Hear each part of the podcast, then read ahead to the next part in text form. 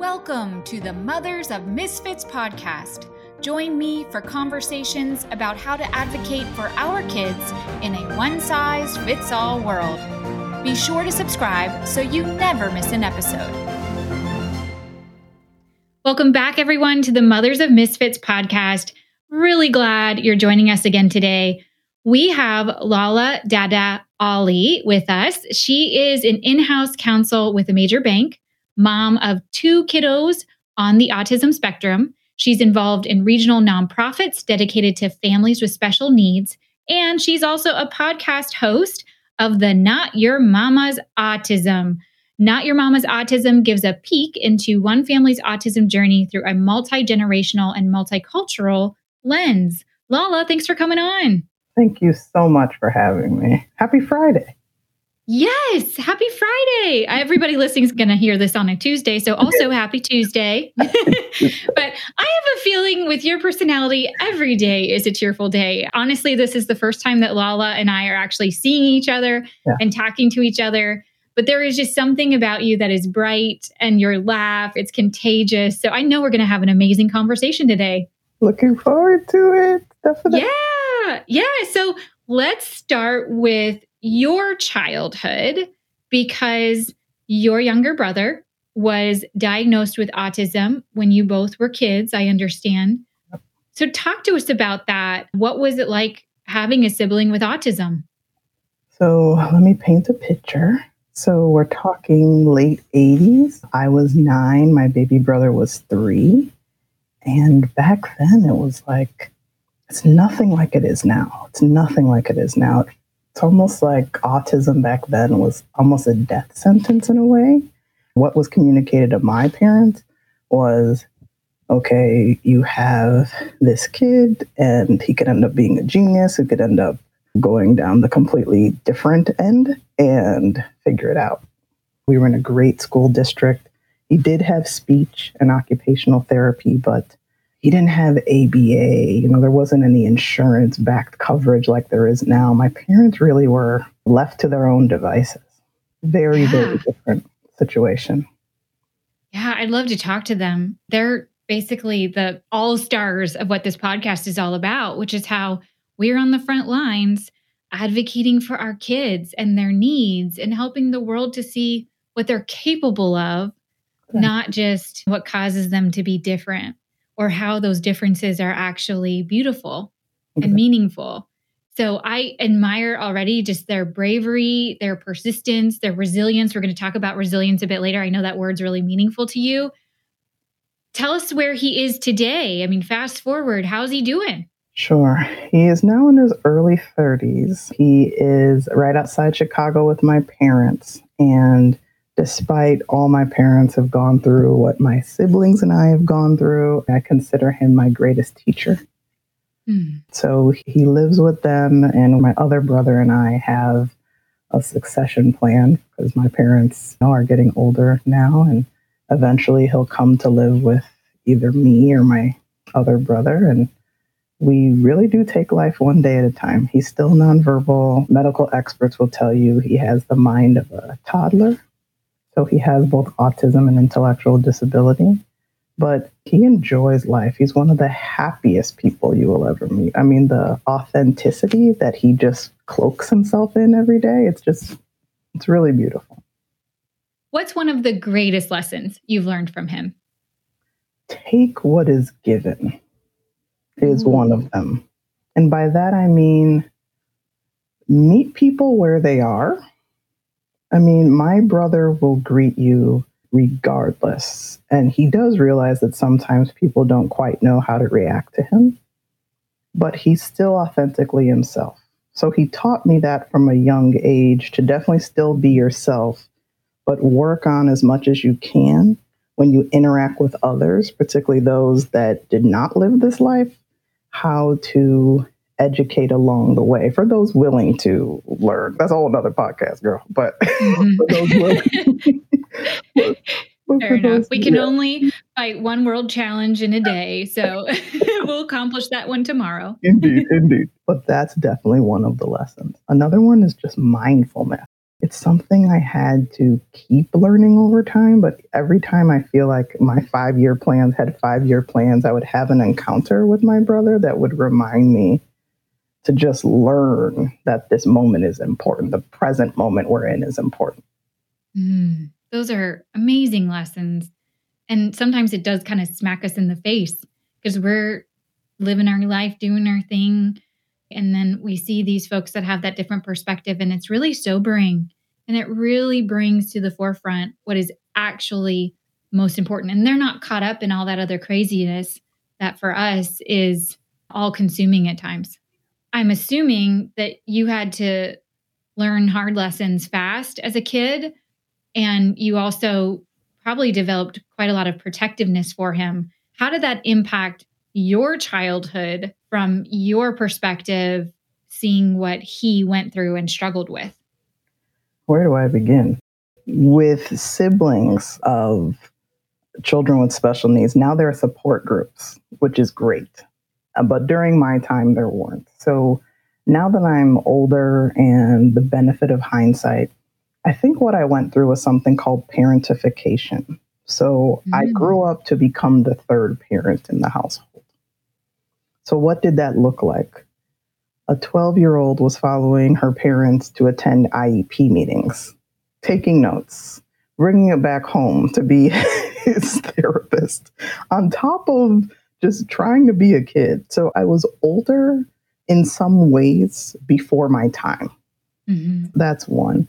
And there was a huge weight on me. And I don't think my parents put it there. I just felt it because when you watch your parents go through a grieving process while the child is still alive, it puts a lot of pressure on the children who, quote unquote, ended up okay to not just succeed, but excel. Wow. I didn't think about it like that. But as you say it, it makes complete sense. Wow. Is that something you still feel? It's something I had to work through. Mm. Growing up, I was a true type A personality. I have multiple degrees, I have multiple certifications. I'm that type of person. I'm a type A, but now I joke and say I'm a I'm a B plus. I like that. so I'm learning to give myself more grace because when you grow up in my situation, perfectionism is almost your friend and you don't really want to bring problems to your parents, even though you're quite young. It's not like you have the coping mechanisms yet, but you try not to bring too many issues to them because you know what they're dealing with. Mm-hmm. So that took years of unpacking, to be quite honest. And then, right when I felt I got the hang of this life thing, I got a double autism diagnosis as a mom. yeah. So let's unpack that. Let's start with first, how did your experiences with your brother help you being a mom to two autistic kiddos? One of my first episodes in my podcast is called In the Beginning, the Blueprint. My mm. brother is truly the blueprint. I think I didn't have, and this is not judgmental, my friends who have never experienced this from a multi generational lens they tend to have this phase of denial. Mm. I never had that because I never had that benefit of thinking it could be something else, if that makes sense. Yeah. The moment I started seeing signs, I thought, hmm, this could be. Okay, let's look at it more, let's see, and then let's go to the medical experts and confirm where some of my friends kind of like, oh, no, it couldn't be that. I haven't seen anything like this in my family. And denial over a long period of time is the enemy of progress, not just for your family, for your child, for the future community around them. What a powerful statement. Absolutely. And you didn't have to go through that grieving process because it was something you already experienced in some form. So you could be honest about the reality you were facing immediately and make progress to your point? So that's the funny thing. I still grieved, but it was more of even though I had conducted research for my brother over time, not realizing that the research would now be applied to my future children. With them, the way I grieved was I remembered the helplessness of my parents. And therapy helped me to see that because with both diagnoses, like in the moment, I cried and it was a guttural cry. And as I cried, I had images of both my brother and my parents' reaction, just different images from childhood mixed with what I was experiencing now. So it was more of my parents were so helpless. Is this going to be me too? Type of grief, if that makes sense. It does. And do you feel that way? As you've referenced, there's so much more understanding, I would say awareness, even though we have progress to make. There's resources, there's communities, there's support. Do you feel that you are in your parents' shoes and reliving their helplessness? Not the helplessness. I do feel a bit of deja vu sometimes, mm-hmm. reliving behaviors, but now as a mom and not a sibling, mm-hmm. because they get some behaviors from uncle, right? they get some behaviors from uncle. But having that multi generational lens, the way I can cope and the way in which I approach community is different because of lessons learned decade earlier. For instance, we have something called the Alero test. Alero is the name of our baby girl, and she's more impacted by autism. She needs more community supports. So in my parents' day, we would have people who would publicly shun us because we had my baby brother. It was a different time. Mm. Now, although people won't overtly say mean things, they still may not be comfortable. So the awareness mm-hmm. is there. We still need to move from awareness to full acceptance, and God's grace will get there. But I call it the Alero test. So when we're, quote, trying out a new family friend, we will bring her over. This is, of course, pre COVID, bring her over and see how they interact with her. So if they treat her human first and neurodiverse second, you pass the Alero test. Mm. So that's an example of how I've taken a past experience and now I've kind of push that needle forward a bit. Give us a specific example of what that looks like to treat her as a human first. So, a really good example are some friends we have who live in a neighboring suburb, and they have three children. And before her, I don't think they've ever played with neurodiverse kids, or at least knowingly did. So, her play is very limited, especially at that time. She was younger but they did realize she loved jumping. So they made it a point to create a game around jumping so that she could be included just on their own without anybody telling them. And the mom and dad to those wonderful children saw that my husband and I were overwhelmed and took both children overnight with their kids to take care of them. And that's a huge deal because my older child presents more neurotypical. So people love be like, oh, I'll take I'll take fella. Like, okay, well, I have two children. yeah, package deal. yes. But this was one of the first families who said, oh, yeah, mm-hmm. just drop them both off. We know you're overwhelmed. We see you guys are doing so much because we're balancing jobs and multiple therapies, and you know how it is. So that was beyond passing the Alero test. That was like summa cum laude, you know? yeah, that's love. That's, that's loving one another. Yeah, that's, that's carrying each other's burdens. Yeah. That's understanding. Ugh, I mean, that's a perfect neighbor and mm-hmm. friend. That's amazing. And hopefully one day, and I'm sure you will, you'll get to return the favor when they're needing it the most too. Yep. yep. We have. It's a, definitely a yin and yang, but just being willing to because this journey is not easy. This journey is not easy. Not for the faint of heart. That's for sure. Exactly. So having helpers along the way, I mean, that's true community. On the note of this being not for the faint of heart, let's talk about resilience. That word means a lot to you. Talk to us about that. When you think of resilience, what do you think about? I think of muscles. And let me explain Ooh. further. So, resilience I believe now is a muscle that must be trained over time. And resilience is interesting because the resilience you need at the beginning of that weight training session is different from the resilience later.